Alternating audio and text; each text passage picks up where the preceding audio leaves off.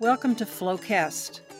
I'm Sister Marceline Cook, and I'll be your host for a conversation about a topic we Dominican sisters have been studying and talking about recently, the growing practice of land acknowledgement. The gospel call is to be in right relationship, and that includes right relationship with the land and the people who cared for it long before we were here. Maybe you've attended a meeting or an event during which the organizers speak of the native peoples who previously lived on and cared for the land where the event is taking place. That's a land acknowledgement. However, the more we Dominican sisters have begun to study the practice, the more we have begun to see that land acknowledgement is really only a starting point for a deeper conversation about the history of the encounter between Europeans and the First Nations of North America, and the impact that history has on Native Americans today.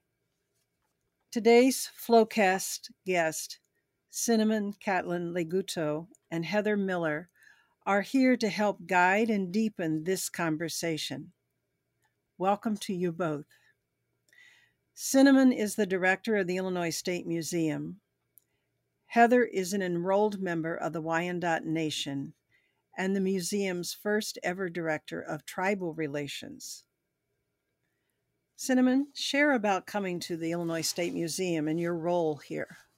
It's great to be with you this morning, and I'm always happy to talk about the Illinois State Museum. Um, you know, this is my fourth uh, leadership position, and I arrived in September of twenty nineteen, about six months right before the pandemic hit.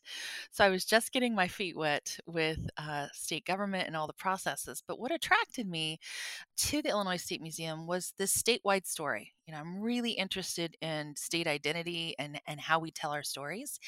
And the Illinois State Museum had a lot to lot, has a lot of work to do around indigenous narratives, building tribal relationships, responding to requests, and um, working collaboratively. There was a lot of work to do, and I wanted to be part of that. I really wanted to change how the Illinois State Museum works with tribal communities.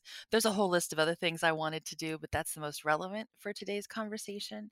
And everyone maybe listening, maybe not, may recall that the Illinois State Museum was shut down in twenty fifteen. So I'm the first permanent director since that shutdown, and I've had a lot of rebuilding to do. So also thinking strategically about the staff we need to bring in has been an early discussion that's been throughout the three years I've been there. And early on, I hoped for a director of tribal relations. Uh, so it's it's an honor to have Heather on our team now. She joined us in August, and it's really going to, her presence is going to move forward our work with tribal communities, which numbers well over thirty-two, um, who consider Illinois their homeland. Well, thank you. And Heather, that led right into you telling us about your position and your work here. I know we'll expand on it, but maybe you can briefly tell us what you are about. Sure. Tijame, everyone. I just want to take a minute and start off in, in my language and uh, just introduce myself from that perspective.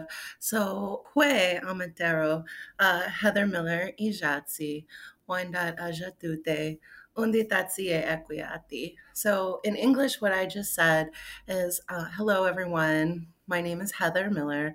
I am Wyandotte, and currently I am living in between Chicago and Springfield, soon to be a very permanent resident here in Springfield. I am really excited to be in this position and to be bringing these new relationships and new way of working into the Illinois State Museum.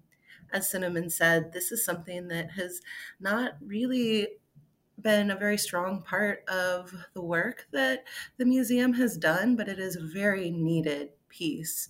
As we all know, this land has always been and currently still is Indian land. And so when we talk about what a land acknowledgement is and why it's important for me to even have this position within the museum, it's actually bringing recognition and acknowledgement and an understanding of that Native history, of that Native perspective, and making sure that that's represented in the decisions and the way that our work is done moving forward. So you spoke of land acknowledgement in your work. Can you talk about land acknowledgement a little more for groups that maybe want to begin that practice?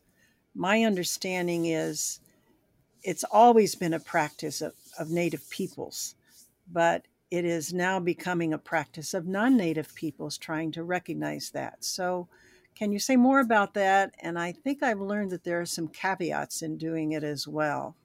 Yeah, I think I want to start a little bit, uh, a little bit more with uh, maybe why we do land acknowledgements and why they're important. I think that I briefly touched on this, but I, I want to return back to back to this idea.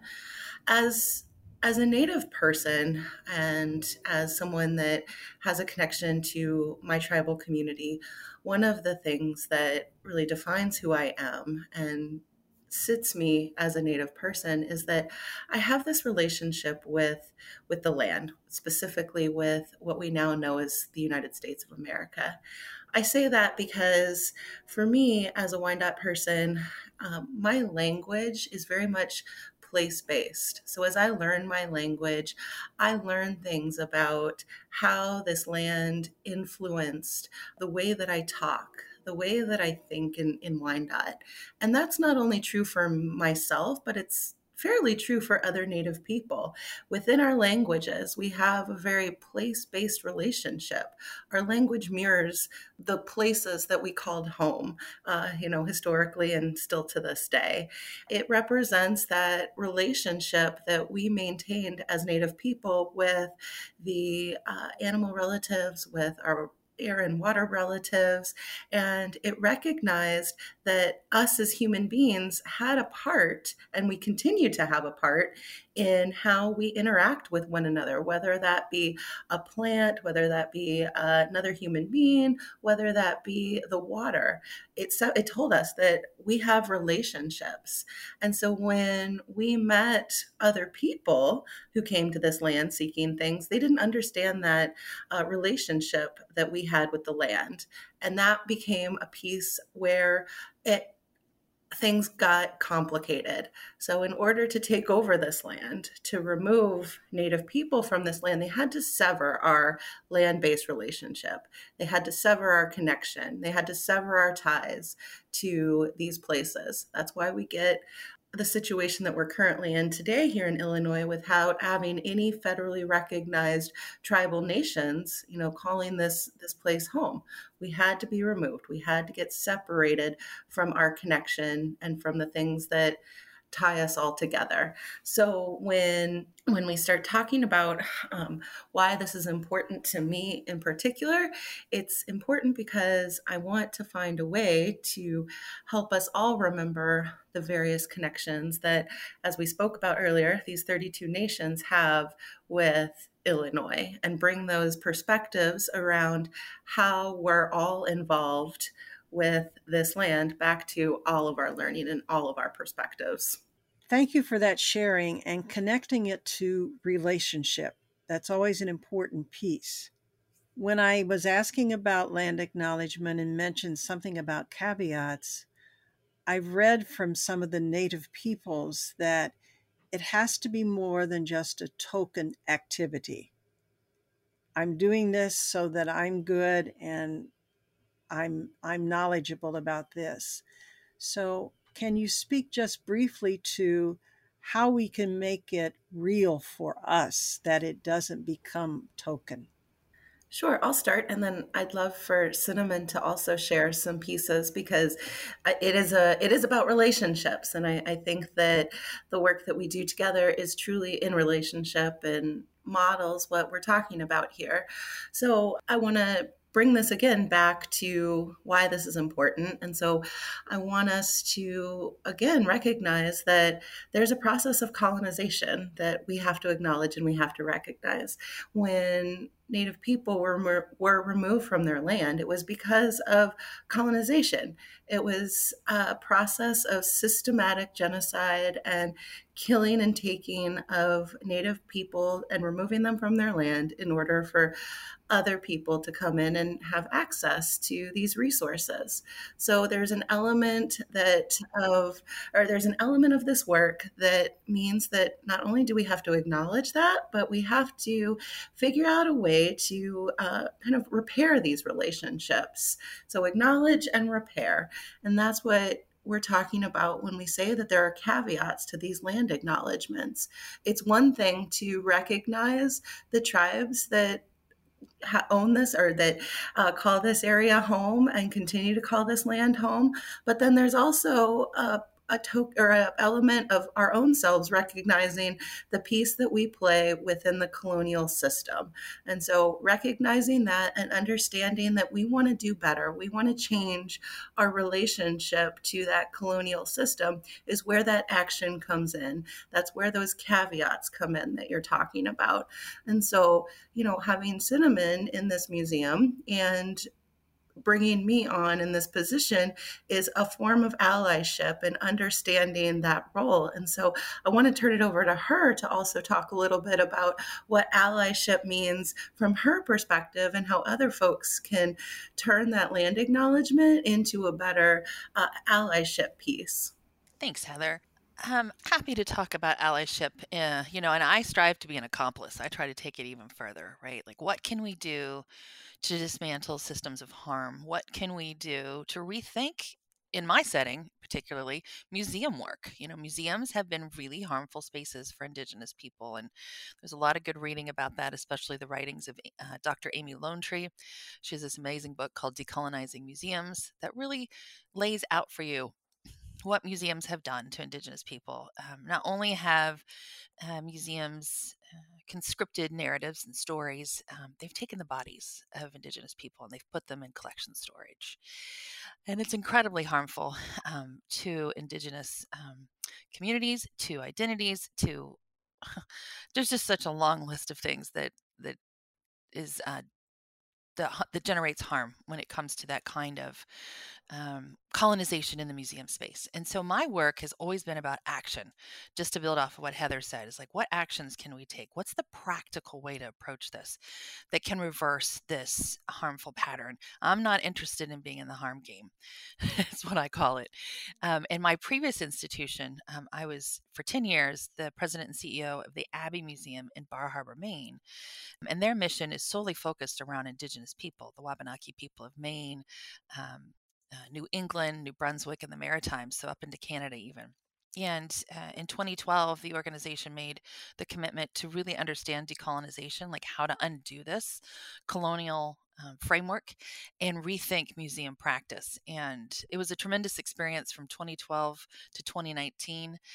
Being part of that rethinking of systems. And by the time I left, um, the museum's board was primarily Indigenous. You know, staff were growing um, in terms of more Indigenous people.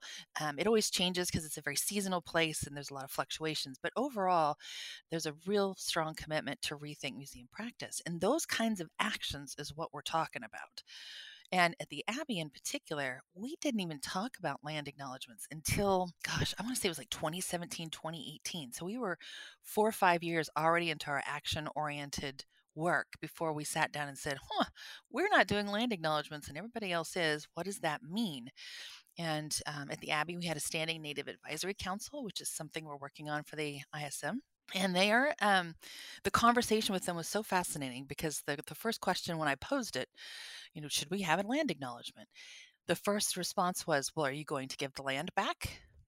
Well, I need to know more. It was usually my response when I get a question back like that. So Native Advisory Council at the Abbey took time to think about it and came back the next month and said, yes, actually, let's do one. But Native Advisory Council was going to write it. And it took the life of exactly what Heather said, that it it talks about the action, it talks about reparations, it talks about the harm, and it's incredibly powerful um, to read it. And you can, I believe it's still on the website, abbey museum dot org, you can see the land acknowledgement. Um, and it's integrated throughout the museum. It's said um, there's protocols around when you read it.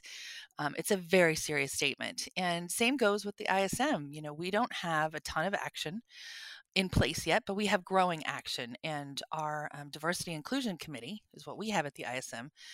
A few months back said, you know, I think it's time to start talking about uh, land acknowledgement. We've got a lot of action in place. And what was interesting is we wrote this land acknowledgement, and then we did some consultation with tribal folks, and they said, mm-mm. Nope, you need to slow down. You need to write a land acknowledgement that's very specific to every part of Illinois, not just one statement for Illinois. You need to follow exactly like what Heather was saying, is that response to the land. That's the protocol. And we had to hit pause and say, okay, that's going to take a lot more work than we realized, and we don't have the skill sets around all of that yet. So we are anxious to come back to writing a land acknowledgement for the I S M, and there'll be some versions of it as we develop it. But that kind of council is an example of the relationships we're building and the work that needs to go into this, and the, and the action that we're talking about before a land acknowledgement is needed. So that, you know, is a very long answer to what allyship looks like, right? Is really listening and learning and responding as we need to when we're in consultation with tribal folks. So in your response, you talked about decolonizing museums and your work there. And also that um, I think of that because I listened to your TED Talk, or I, I viewed your TED Talk on decolonizing museums. And it was the first time I had heard that expression together. Also, you, you said you were an accomplice, not just an ally. It reminds me of our anti-racism work, that we are to be accomplices with each other in uh, dismantling racism. And what you're speaking about is a part of racism as well, for sure. You mentioned about thirty-two, I think you said thirty-two nations in Illinois. Can we talk about the state of Illinois and the tribes that are here, or that were here? Heather, you said that we have the, the removal was complete. There are no federally recognized tribes, but we do know historically nations were here, and we've tried to learn about that. So can you speak to those? Who are we talking about when we speak of those uh, historical tribes? And is it tribes or nations, or is the language interchangeable? That might be helpful too.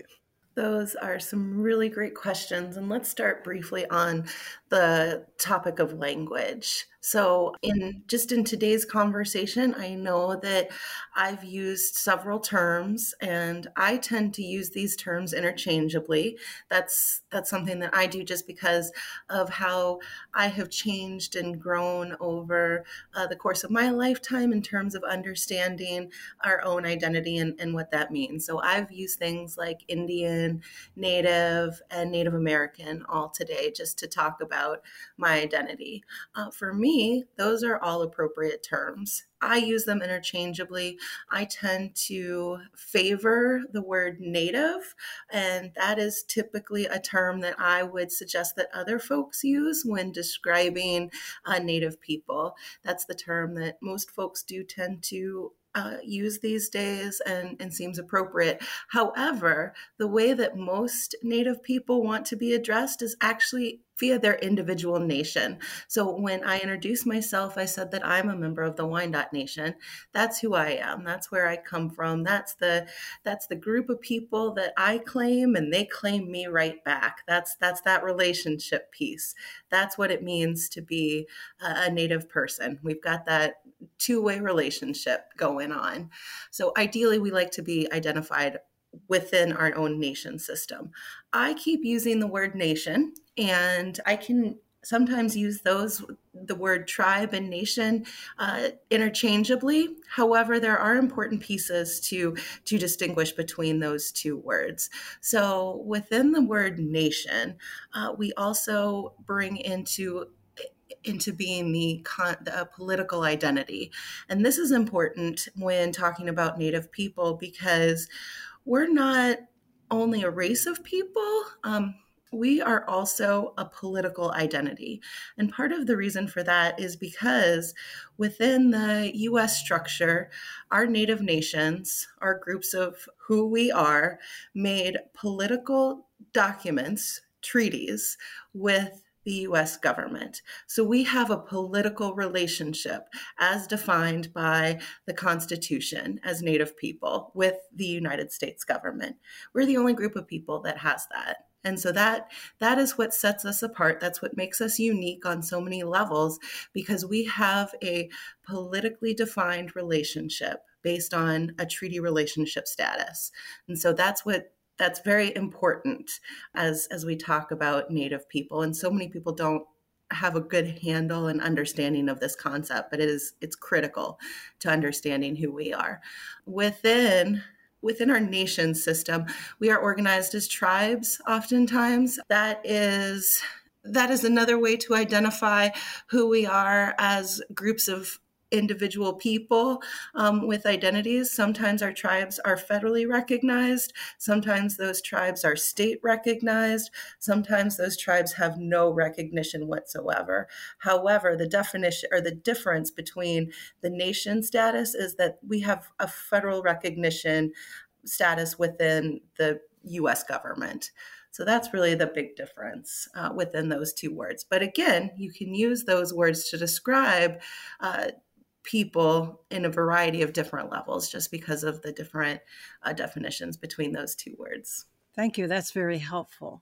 So looking at the tribes in Illinois, or the nations or the tribes that used to be here, some of them, I, some of them our listeners will know if they're from Illinois because of cities named after tribes. So And again, we talked a little bit about that connection to the land as Native people. And so that is representative of the land today. It still reflects the Native nations that called this area home. So what I'm I spend time in Chicago, and I know the Chicago story really well. And we know that in that particular area, one of the terms that we often hear and we talk a lot about are the Council of the Three Fires as having uh, some connection to this land.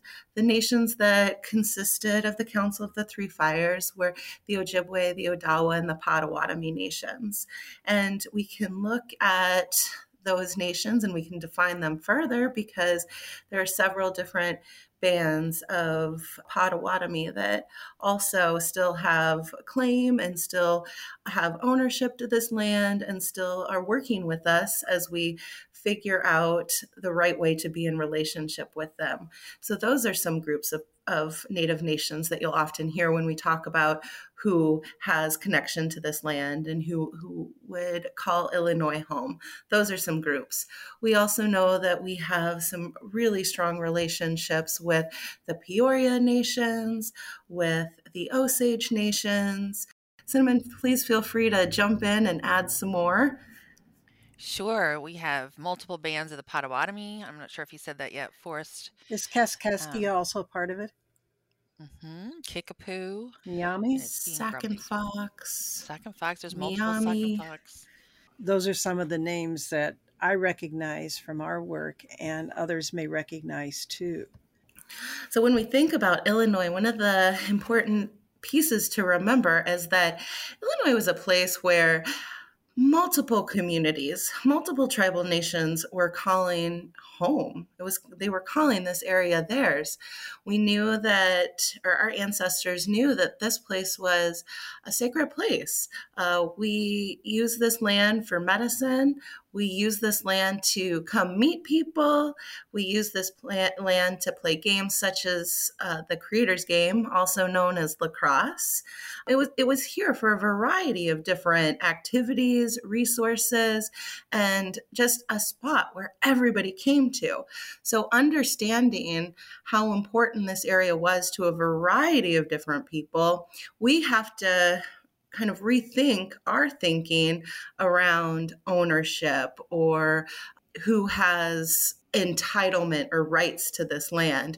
It was a place for a lot of different tribal nations to engage with, to call home. And so that should also, in our thinking today, remember this really important connection to the land. And this place is still that that important place. It is still a place of sacredness, of beauty, of medicine, of revitalization, of community, of connection. This is what that land has always been and will always continue to be. And so as all, all people who live here today should also be thinking about how they make those relationships and connections. Cinnamon, I know that in Illinois we have Dixon Mounds and Cahokia Mounds, and Heather mentioned the mound people and how and where they bury their dead. So does the Illinois State Museum have control over those areas, or are you linked together in some way? How is that connected in the work that you're doing? So the Illinois State Museum um, right now has Dixon Mounds Museum as part of its system. There are four facilities. Um, there used to be more before the twenty fifteen shutdown, but now today we have the museum in downtown Springfield, we have a collection center in Springfield, and then we have Dixon Mounds that we operate in Lewistown, as well as Lockport Gallery um, just outside of Chicagoland up north. Dixon Mounds um, is incredibly sacred in that it is a burial site. And um, we have active consultation going on now with tribal groups to determine its future and how we can better um, respond to tribal concerns, interests, and um, begin to make reparations. That's my hope, is that we can get on that path. It's it's still early days, but we're on our way. Um, in regard to Cahokia and other mound sites, there's quite a few that are part of state property. Some are on our inventory at the I S M, but we don't interpret them. But Cahokia is very well known, and it's part of the Office of Land Management right now, which is part of our agency. So the I S M is part of the Department of Natural Resources. So there's a vertical in the agency that's the I S M, and there's a vertical that's the Office of Land Management. So historic sites are presently with land management, and that's where Cahokia is now. And we are working to be more collaborative and have um, recently visited. Heather was down there um, talking through ways that we can work together. So um, we're hopeful about the future and more collaboration. And there's other mound sites that we would love to protect that aren't currently part of the state inventory. And so those conversations are starting to bubble up, and you know, how else can we take care in the state of Illinois? That's very helpful. In reading, Heather, about your work, I read about the Native American Graves Protection and Reparation Act. That seems to be a big part of all of this. Maybe can you just share with folks what that is about? Because it connects, I think, to just what Cinnamon was saying, too. Absolutely. So uh, the Native American Graves uh, Protection and Repatriation Act, or NAGPRA in my world, as I call it every day, uh, is is a piece of legislation that was originally crafted in nineteen ninety. So it's it's now a couple decades old, and it came because uh, Native folks were really concerned over the fact that our ancestors were being housed in museum collections. Our ancestors' bodies, our ancestors' bones, our ancestors' objects. So the things that were taken from their grave sites uh, by collectors, by archaeologists, by scientists, and you know, housed in museums. And our Native community members said, we're tired of this. We don't want this happening anymore. We want our relatives to be uh, put to rest respectfully. We want their items to be put to bed respectfully, to rest respectfully. And we need those changes to happen within uh, museum settings. So that's that's. really the impetus for why NAGPRA exists. Uh, we've already talked about the fact that several of our institutions, you know, have, have made these mistakes in the past, and now it's time to build better relationships. So that's, that's what we're doing at the I S M. When we say that we uh, are engaging in relationships with those thirty-two tribal nations, it's because we've recognized the fact that we have their relatives. We've got their ancestors sitting on our shelves, and it's time to make sure that they're taken care of in the right way. That's, that is the most respectful, most appropriate, and thing that needs to happen at this point. So we're doing the work to make sure that that is taken care of and done from a completely a tribal perspective, making sure that our tribal communities have say and direct the work that we're doing to take care of their relatives. Thank you very much, both of you. I'm hearing a lot about relationship, both to the land, but also to the people, and to be respectful of who people are and affirming worth and dignity. And I just so appreciate learning about the, your work at the Illinois State Museum and how we can connect with that, even just doing a very simple land acknowledgement and moving forward with our own study.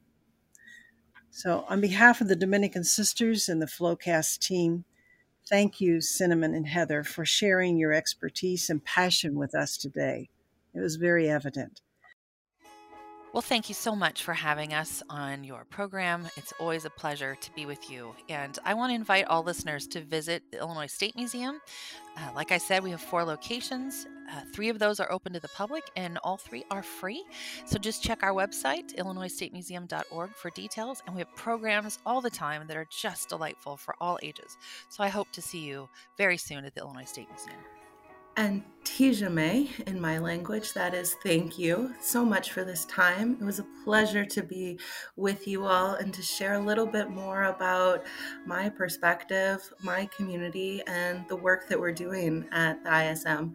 I especially encourage folks to come visit us and come check us out after January, when we will have a new uh, Indigenous Illinois exhibit up, and folks can learn even more about all those communities that we talked Talked, to, talked about uh, during our time together today. So Tijame, again, thank you all. Many of the resources we discussed today are available in the show notes at flowcast listen dot org. Flowcast is a production of the Dominican Sisters of Springfield. We share the stories of people changing lives in hopeful ways for the life of the world. A big thanks to the Flowcast team, engineer and editor Brandon Durham, marketing guru Jean Ann Miller, and Flowcast producer Sister Beth Murphy. I'm your Flowcast guest host, Sister Marceline Cook. On this Thanksgiving holiday, we give thanks to those who came before us and cared for the land that we enjoy today.